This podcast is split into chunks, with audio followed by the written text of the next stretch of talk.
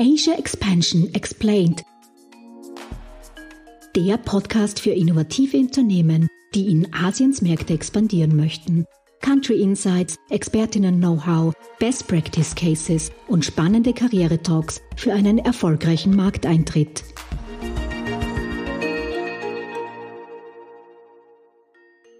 Herzlich willkommen zu unserer dritten Podcast-Folge von Asia Expansion Explained, der Podcast für österreichische Startups, die in asiatische Märkte internationalisieren möchten. Mein Name ist Karina Margretter und ich bin Programmmanagerin des Global Incubator Network Austria. Und gemeinsam mit Fabian Gems, Geschäftsführer von Gem Solutions und ehemaliger Wirtschaftsdelegierter von Südchina, tauchen wir ein in die Chin-Zielregionen und geben euch wichtige Tipps und spannende Insights für eure Expansionsstrategie. Hallo, wir freuen uns, dass ihr bei unserer Podcast-Serie zu Festland China dabei seid. Heute sprechen wir über Setting Up Your Business in China und Tax and Legal Issues, die auf euch zukommen können. Ganz besonders freut es uns, heute Florian Braunsteiner bei uns im Podcast zu haben. Als Associate Director bei Fiducia Management Consultants kennt er das komplexe System in China – Seit mehr als sieben Jahren ist er in Greater China und seit über sechs Jahren ist er bei dem führenden Beratungsunternehmen tätig, das internationale Unternehmen dabei unterstützt, in China Fuß zu fassen und ihr Business aufzubauen. Florian hat sich auf europäische SMEs spezialisiert und ist für unser heutiges Thema der perfekte Gast, um über Tax und Legal Issues zu sprechen. Genau so ist es. Wir sind sehr gespannt auf Florians Tipps und Tricks und welche Insights er für all jene hat, die nach Greater China expandieren wollen. Hallo und herzlich willkommen bei uns im Podcast, Florian. Servus, Florian. Äh, freut uns, dass du heute bei unserem Podcast dabei bist äh, zum Thema äh, Tax and Legal Issues, Setting Up Your Business in China. Ähm, du bist schon seit sieben Jahren in, in Greater, Greater China tätig. Äh, kannst du uns ein bisschen einen Überblick geben, zu wann macht es Sinn, ein Unternehmen überhaupt in, in China zu gründen und auch welche Tipps hast du da für angehende China Explorer. Ja, hallo Fabian. Ähm, vielen Dank für die Einladung heute. Freut mich sehr, dass ich hier bei eurer Gin Podcast Serie mit dabei sein darf. Ähm, zu deiner Frage. Ja, also das ist natürlich eine der, der am häufigsten gestellten Fragen im China-Geschäft. Und ich glaube, die kann man jetzt nicht pauschal beantworten, weil es hängt natürlich darum, davon ab, welche Industrie ähm, wir uns genau anschauen, ob es sich um Einkauf handelt oder Verkauf handelt. Das heißt, ähm, beziehe ich Güter aus China oder verkaufe ich nach China, ähm, leiste, mache Dienstleistungen in China. Aber ganz prinzipiell, wenn ich dir jetzt eine Zahl nennen würde, ähm, also unter eine Million Euro Umsatz in China, glaube ich, wird es sich nicht auszahlen, eine Gesellschaft zu gründen. Schlichtweg aufgrund der Komplexität ähm, in der Administration der Gesellschaft, in der Gründung der Gesellschaft. Äh, aber nochmals, das müsste man wirklich von Fall zu Fall beurteilen. Ein bisschen anders wird das ausschauen in Hongkong. Äh, das ist nur kurz zur Erklärung. Hongkong und China sind oft sehr eng miteinander verbunden, wenn es um Einkauf geht oder auch Verkauf geht. Oft nutzt man eine Hongkong-Gesellschaft als eine Art Trading-Plattform für das China-Geschäft. Und Hongkong hat äh, eine recht, äh, also im Vergleich zu China eine, eine sehr einfache Handhabung in der Administration und in der Gründung. Und da hätte, könnte man jetzt eine andere Metrik ähm, anwenden, aber nochmals, das, das hängt sehr von Industrie und auch natürlich der Ausgangslage her ähm, ab. Mhm. mhm. Aus meiner Zeit bei der Außenwirtschaft war auch oft die Frage, welche Gesellschaften gibt es denn überhaupt? Und was sind jetzt die Vor- und Nachteile? Also ich glaube, äh, du kennst das ja auch aus deiner langjährigen Erfahrung in Greater China. Am Anfang hat man natürlich sehr, sehr viele Joint Ventures gegründet, gerade wie sich, äh, wie sich China geöffnet hat. Ähm, da schwirrt dann immer noch der, der Glaube herum, den ich jetzt nicht kommentieren will, weil ich deine Meinung hören will, dass man nur mit Joint Venture in China erfolgreich ist. Was ist da deine Meinung? Ja, sehr gute Frage. Also tatsächlich sind die meisten Gesellschaften Kino heutzutage, die meisten ausländischen Gesellschaften heutzutage kein Joint Venture mehr. Das Joint Venture ist nur noch in spezifischen Industrien notwendig. Ähm, konkret gibt es da eine sogenannte Negative List der chinesischen Regierung ähm, und Industrien, die auf der Negative List stehen, diese brauchen mitunter ein Joint Venture oder erlauben sogar gar kein ähm, ausländisches Investment. Aber diese Industrien sind ähm, nicht mehr sehr viele. Also wir sprechen da zum Beispiel von Automotive und auch hier äh, wird es weiter ähm, gelockert. Wir sprechen zum Beispiel von strategischen Interessen wie ähm, Öl und Gas oder Telekommunikation. Aber für fast alle anderen Industrien kann man heutzutage eine hundertprozentige Tochtergesellschaft in China gründen. Mhm. Okay, und ähm, spannende Insights, danke dafür.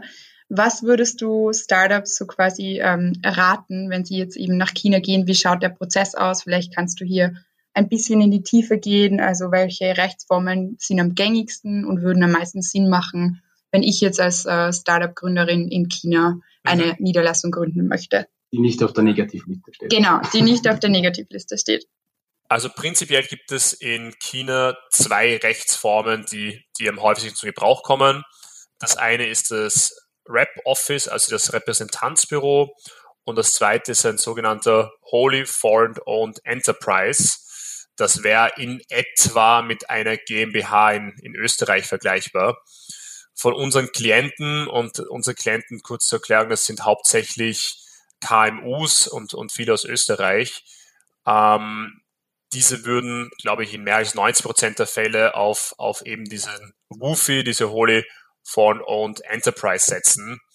Und der Hintergrund ist, ist, ist recht ähnlich wie auch in anderen Ländern.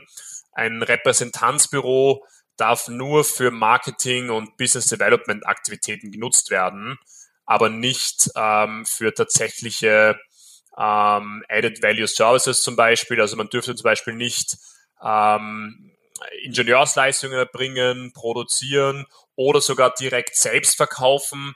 Das wäre nur möglich mit einer mit einem sogenannten WUFI eben.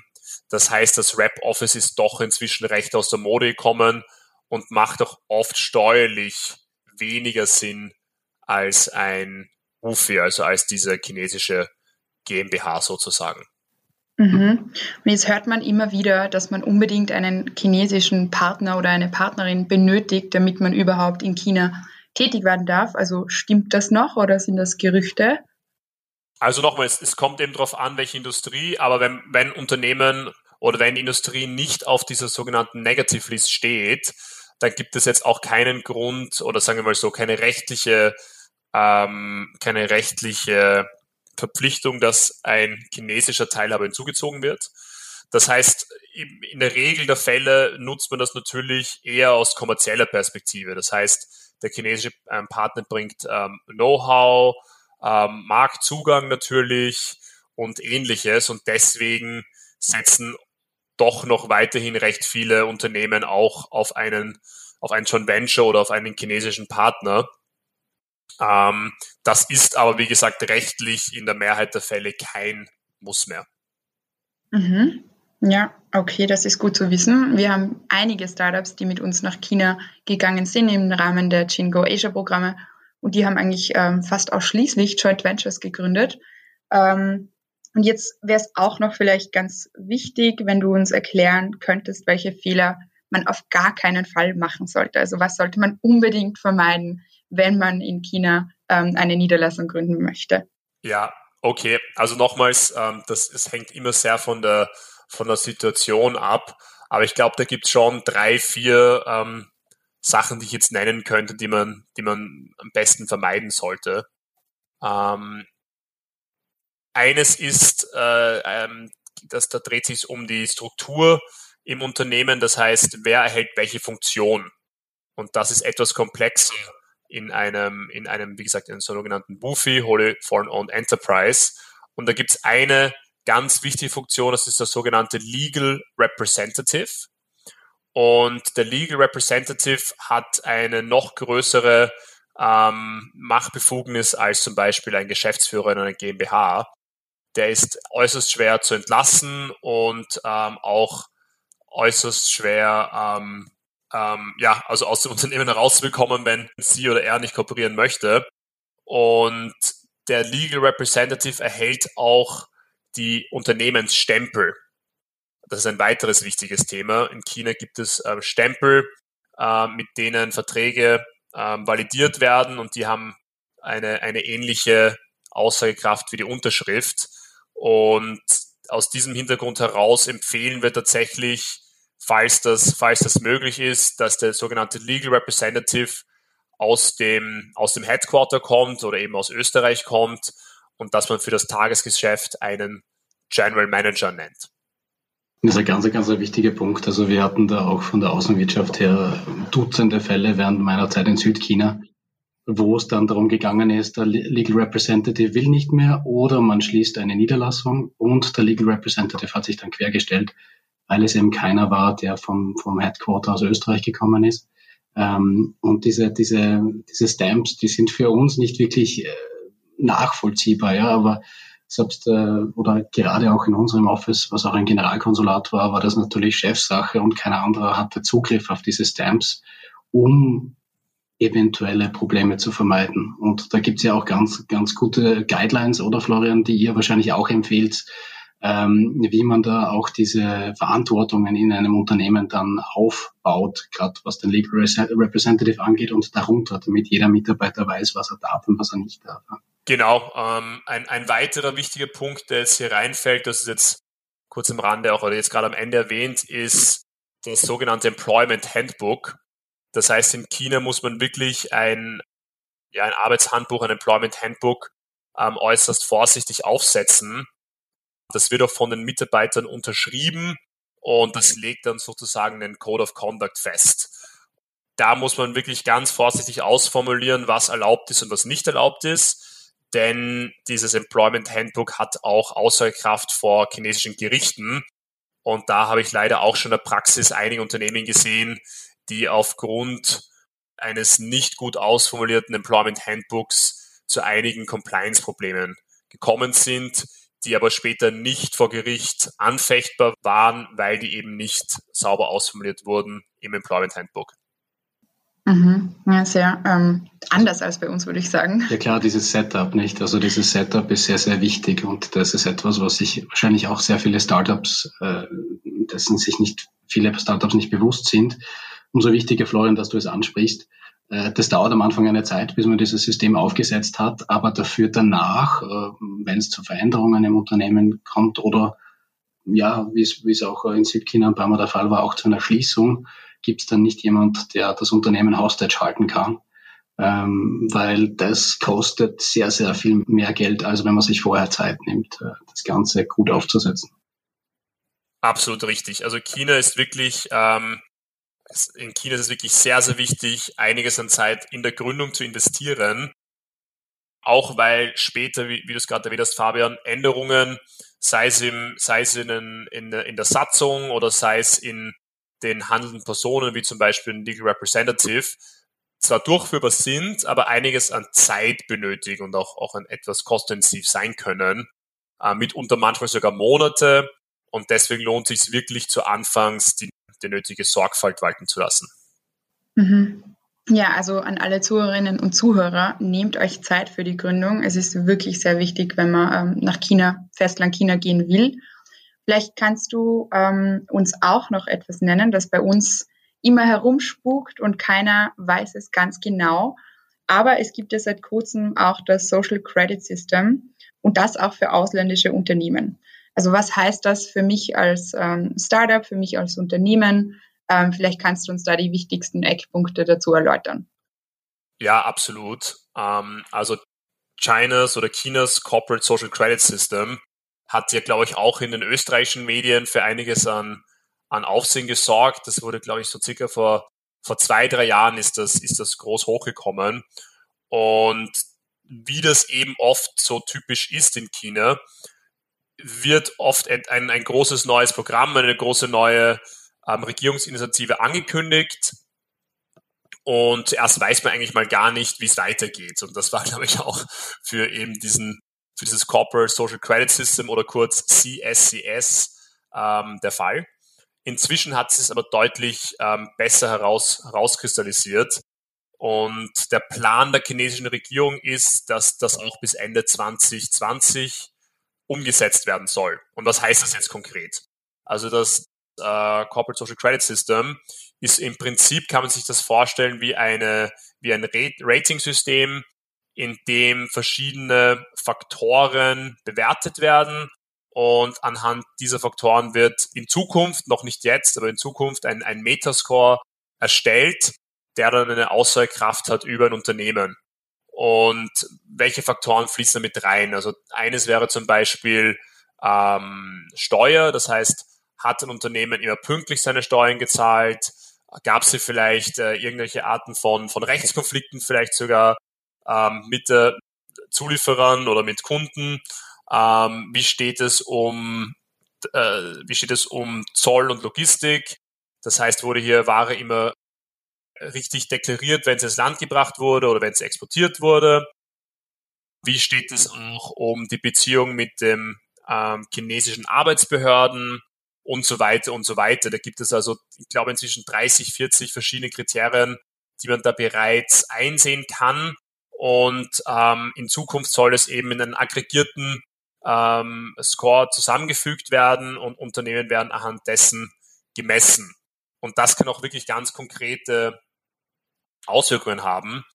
So zum Beispiel war es jetzt gerade der Fall ähm, während der Coronavirus-Krise, dass Unternehmen mit einem schlechten Rating bei der Textbehörde, äh, also bei der Steuerbehörde, weniger gute ähm, Subventionen bekommen haben von der Regierung. Das wäre jetzt ein konkretes Beispiel. Ich kann anderes nennen. Wir haben einen Klienten, der im, äh, ein hohes Einkaufsvolumen in China hat. Der kam in, in ähm, Streitigkeiten mit der Zollbehörde und jetzt wird für diesen Klienten äh, jeder zehnte Container kontrolliert bei Verschiffung. Das heißt, das führt natürlich zu Zeitverzögerungen.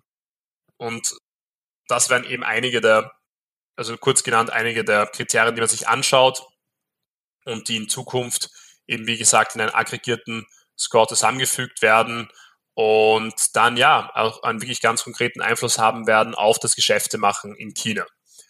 Was ich vorausschicken möchte, ist, dass man sich jetzt noch nicht unbedingt als westliches Unternehmen vor diesem ähm, China Social Credit System unbedingt fürchten muss. Tatsächlich ähm, hat das auch die eine oder andere positive Seite.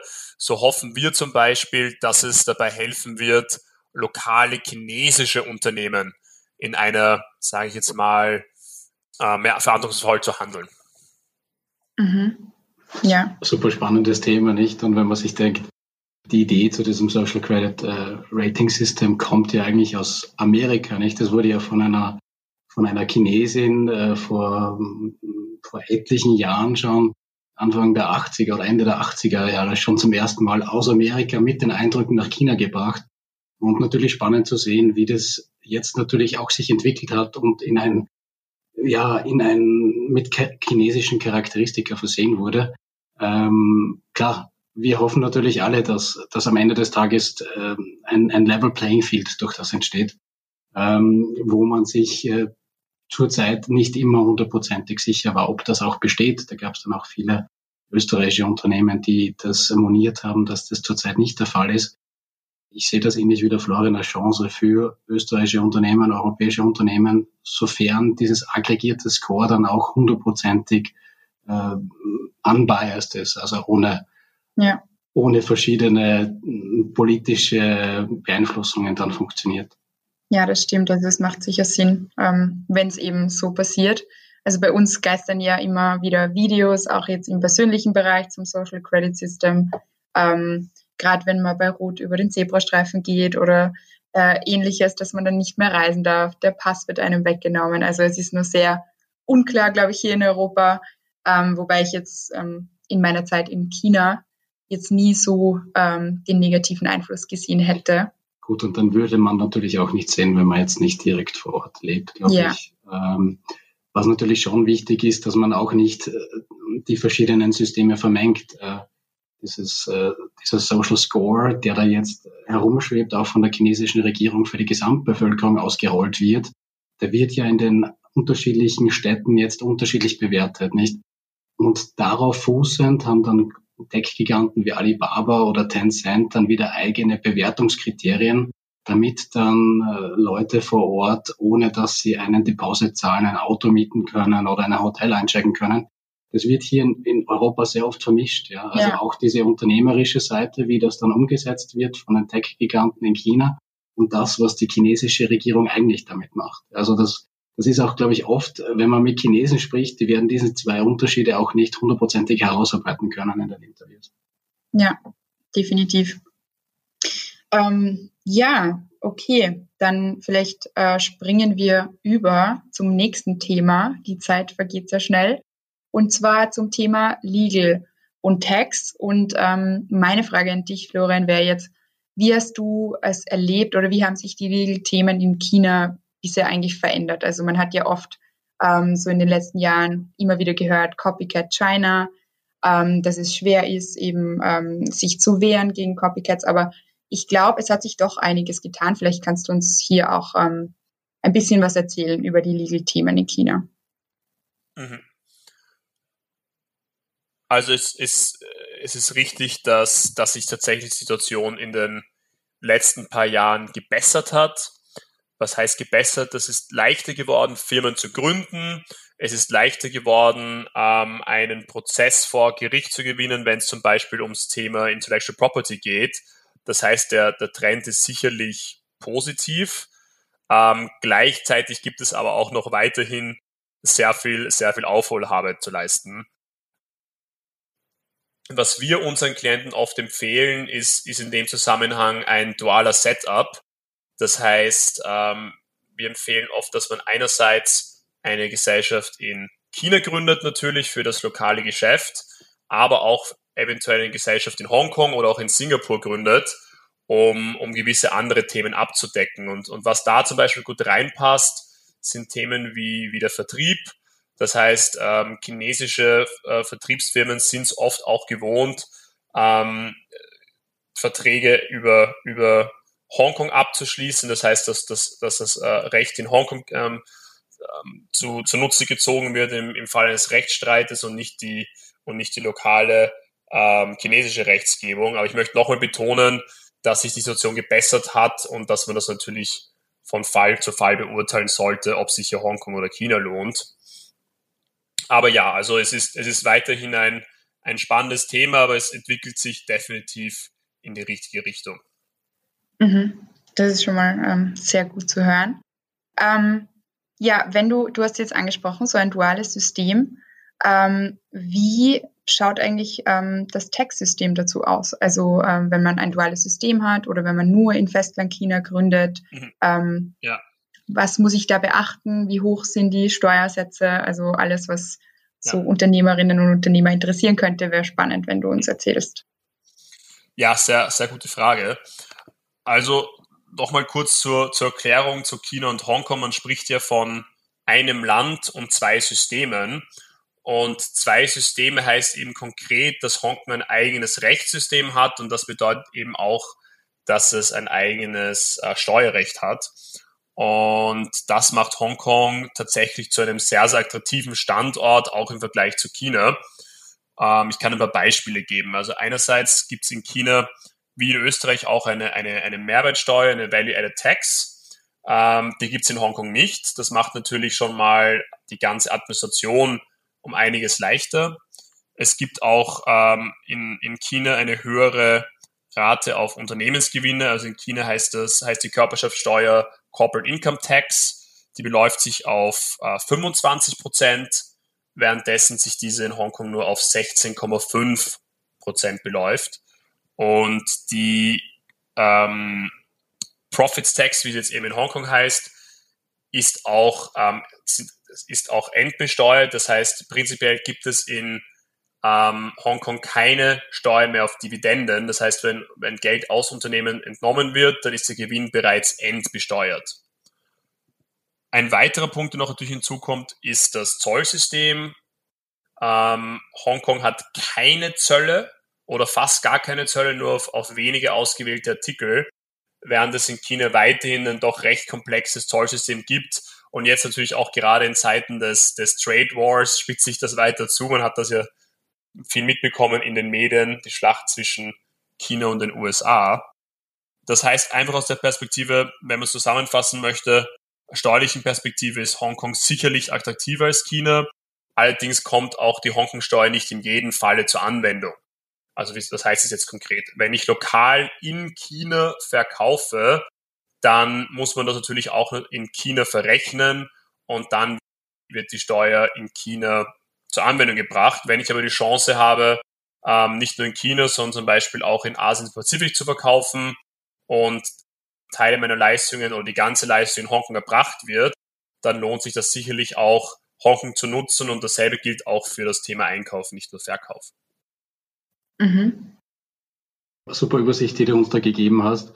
Ähm, grundsätzlich, was würdest du auch sagen zum Thema, weil es jetzt auch immer wieder gekommen ist, das Thema HR, äh, Employment. Ähm, Gibt es da auch in dem dualen System dann, dann Vorzüge oder macht es äh, Sinn, dass man dann nur im Mainland China seine Leute anstellt? Mit welcher ja.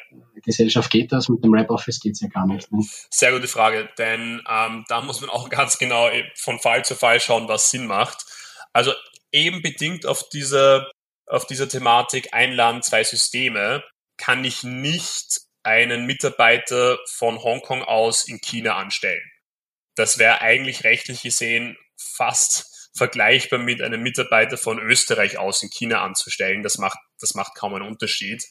Und ähm, das ist aber oft der Fall, dass Unternehmen ähm, Mitarbeiter in China zum Beispiel wie einer Hongkong oder auch einer österreichischen Gesellschaft anstellen. Da muss man aber auf jeden Fall beachten, ähm, dass das ist nochmal jetzt abhängig von den verschiedenen Doppelbesteuerungsabkommen, aber grob gesprochen muss man da schon beachten, dass wenn Mitarbeiter länger als sechs Monate für Unternehmen in China tätig sind, aber von einer ausländischen Firma angestellt werden, dass man da in ein, ein Thema kommt der sogenannten permanenten Betriebsstätte. Und das möchte man, glaube ich, eher vermeiden in China, ohne zu sehr ins Detail zu gehen. Das heißt, wenn Leistungen direkt in China erbracht werden, ähm, über, einen, über einen längeren Zeitraum, dann ist es auch nötig, eine Gesellschaft in China zu gründen. Zeitgleich ist es aber auch für, für Unternehmen weiterhin sehr interessant, ähm, ähm, Hongkong und oder China zu nutzen. Ein ganz interessanter Punkt wäre auch zu nennen, dass die Lohnnebenkosten in China deutlich höher sind ähm, und auch die, die Einkommensteuer in China deutlich höher ist als in Hongkong. Ähm, das kann sich locker mal auf der Einkommensteuerseite her auf, auf 40 Prozent belaufen ähm, in Hongkong sind wir dabei, ja, in etwa ungefähr 15 Prozent Maximum. Und ähm, die Lohnnebenkosten sind in, in China auch nochmal oft mit, je nach Situation, ja, rund 30 Prozent anzusetzen, während wir in, in, in Hongkong von oft gar nur 5 Prozent sprechen.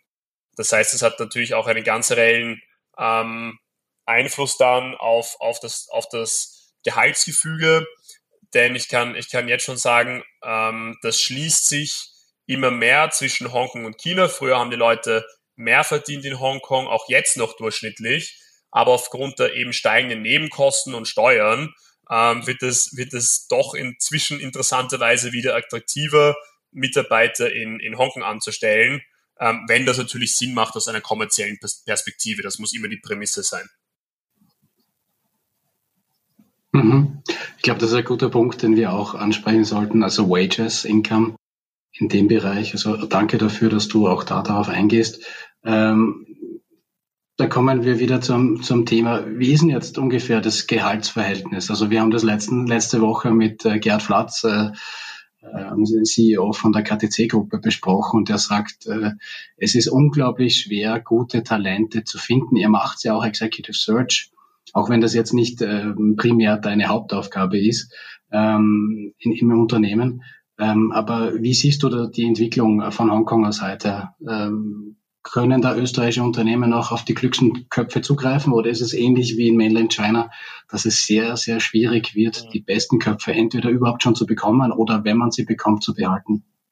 Absolut. Also China ist ein, ein, sehr, ein sehr herausfordernderer HR-Markt das liegt halt auch einfach daran, dass, dass es da mehrere Schranken gibt, die wir und äh, Faktoren gibt, die es vielleicht in anderen nicht gibt. Natürlich einerseits Sprache, andererseits Kultur, aber natürlich auch, und das, das, das gilt vor allem jetzt für den deutschsprachigen Raum und, und österreichische Unternehmen ebenso, ein Kandidat, ein chinesischer Kandidat, der muss erstmal verstehen, was heißt denn eigentlich, was ist denn eigentlich ein österreichischer Klein- und Mittelbetrieb? Oder was ist denn überhaupt sogar ein österreichischer Großbetrieb? Weil man muss sich ja vorstellen, Fabian, du hast vorher Unternehmen genannt wie Tencent oder Alibaba. Die spielen in einer Größenordnung, das, das können wir uns gar nicht äh, fast vorstellen und haben auch ein ganz anderes Brand-Image.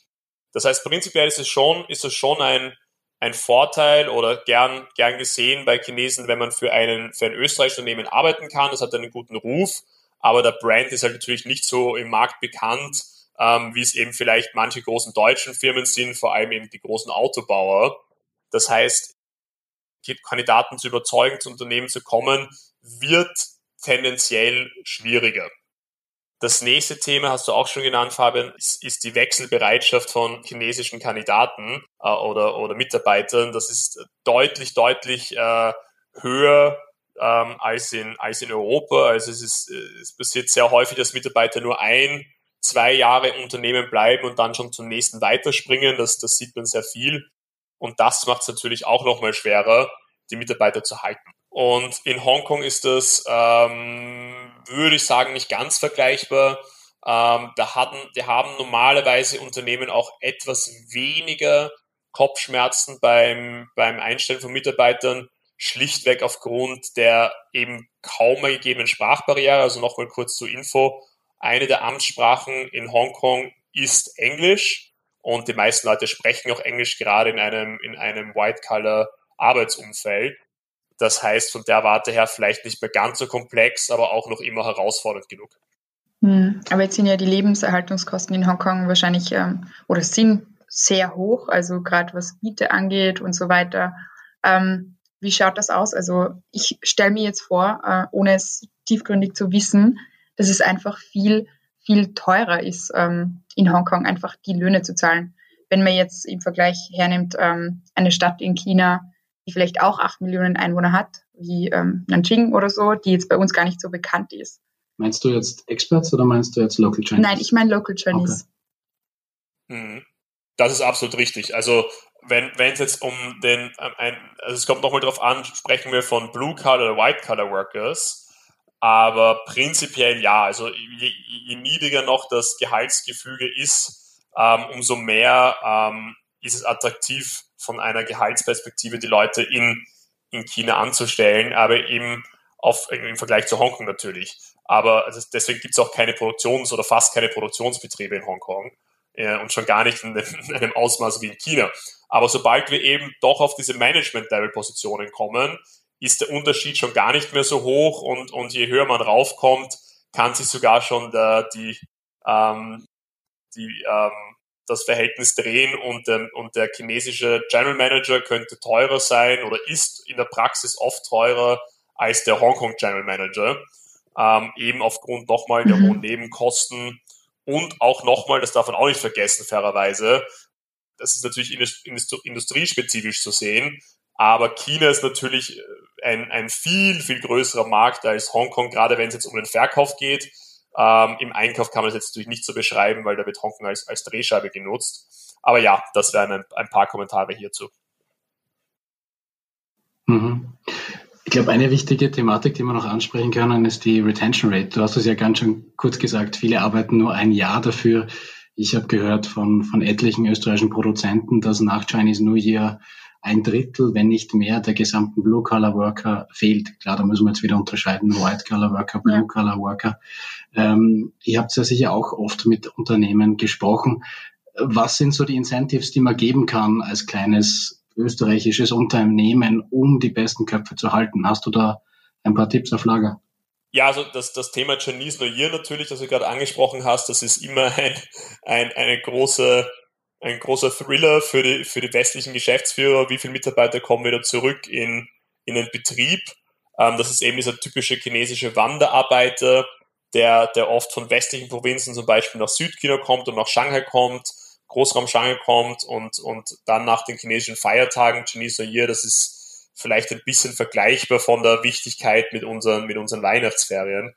Ähm, also das ist natürlich eine große Herausforderung und das kann man wahrscheinlich für den Blue-Collar-Bereich also vielfältig lösen, aber oft wahrscheinlich am besten einfach mit, mit den höchsten Gehältern. Ähm, dann hat man eine höchste Retention Rate. Für den, für den White-Collar-Bereich gibt es eine Menge andere Möglichkeiten. Also gibt es natürlich noch ähm, Zulagen, die man geben kann. Sehr wichtig ist natürlich auch eine, eine starke Unternehmenskultur aufzubauen. Das ist wahrscheinlich der wichtigste Faktor. Ähm, was ich mal gehört habe, was ich sehr smart fand, ähm, war, war folgendes. Man versichert nicht nur ähm, den Mitarbeiter, sondern versichert auch ähm, die, die Frau und die Kinder mit. Ich glaube, das ist, das ist auch schon oft der Fall. Aber nicht nur die Frau und die Kinder, sondern auch die Schwiegereltern. Und dann ist natürlich noch mal schwieriger, später den Jobwechsel beim Abendessen zu erzählen, beim Familienessen zu erzählen und den Schwiegereltern sagen zu müssen, dass sie leider nicht mehr mitversichert sind.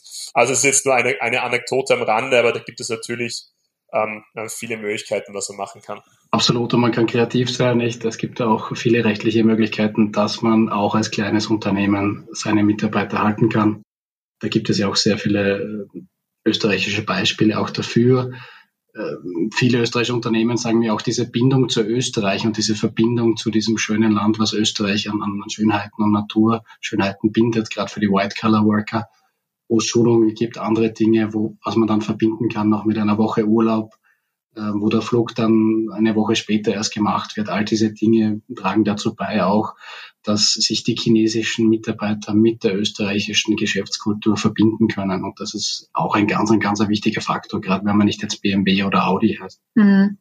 Ja, stimmt. Das ist sicher ein, ein sehr guter Tipp.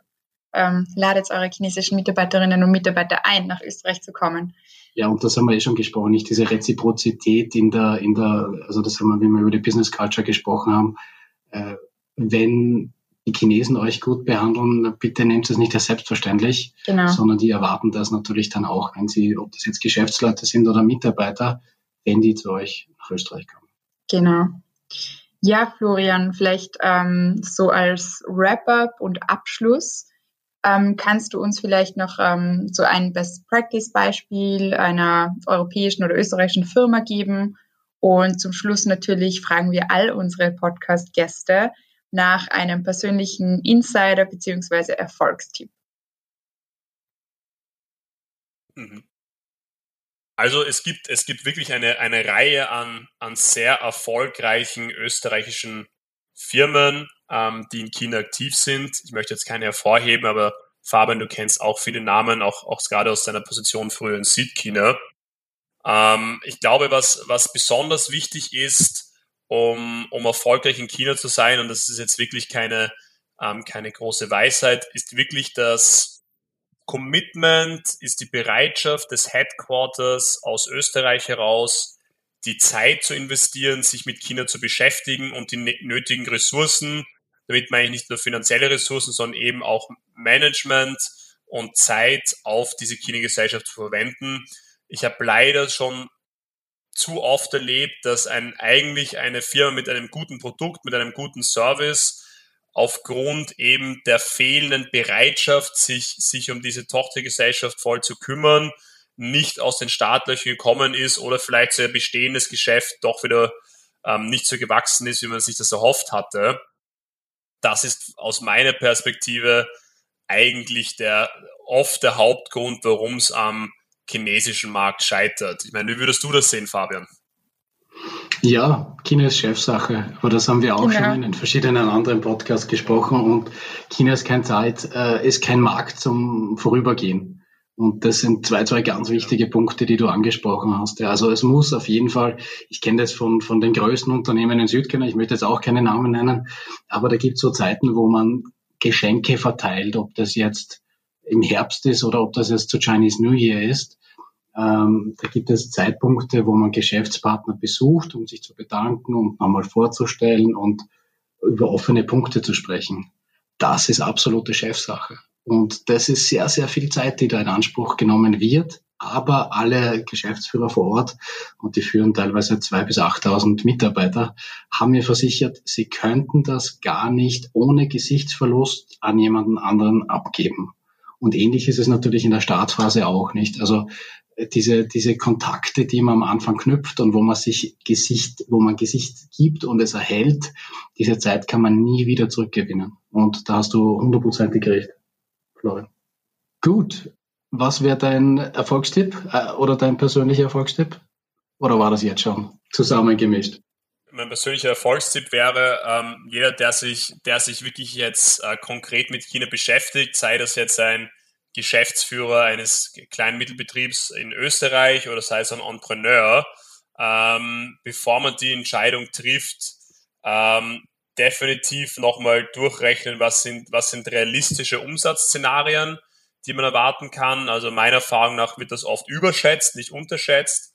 Einerseits und andererseits, ähm, ja, bitte die nötige Zeit nehmen, auch das Land zu besuchen, die Partner eingehend zu treffen, die man, mit denen man äh, vielleicht später kooperieren möchte, äh, sich ein gutes Partnernetzwerk zu schaffen, das denke ich ist ganz, ganz wichtig. Ähm, da ist die, die Wirtschaftskammer zum Beispiel eine tolle Anlaufstelle, ähm, mit der man mal die ersten Kontakte knüpfen kann und sich da mal Schritt für Schritt vorzutasten.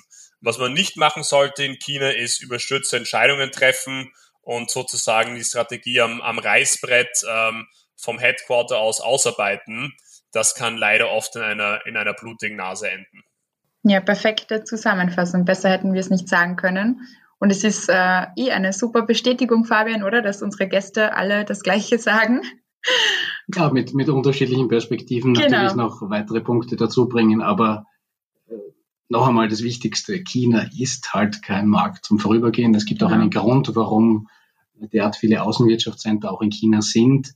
Der persönliche Kontakt ist wichtig und auch die Netzwerke bitte nützen. Also Florian, du hast es schon angesprochen, auch diese Austrian Business Circle, die von der Außenwirtschaft gemacht werden, äh, helfen sehr, sehr vielen Gleichgesinnten, sich auszutauschen, aber auch neue Kontakte zu treffen. Und die sollte man natürlich nicht äh, außer Acht lassen. Gerade wenn man äh, nach China reist, kann man ja schon, schon vorher fragen bei den Außenwirtschaftszentren, habt ihr da was in der Zeit?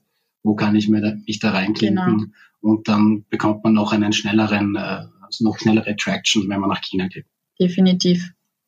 Ja, Florian, vielen Dank für deine Zeit heute. Ähm, wir freuen uns, dass du bei unserem Podcast dabei warst und uns ähm, wirklich tolle Inputs geliefert hast, auch für unsere Zuhörerinnen und Zuhörer. Und ähm, ja, wünschen dir äh, alles Gute, viel Erfolg weiterhin.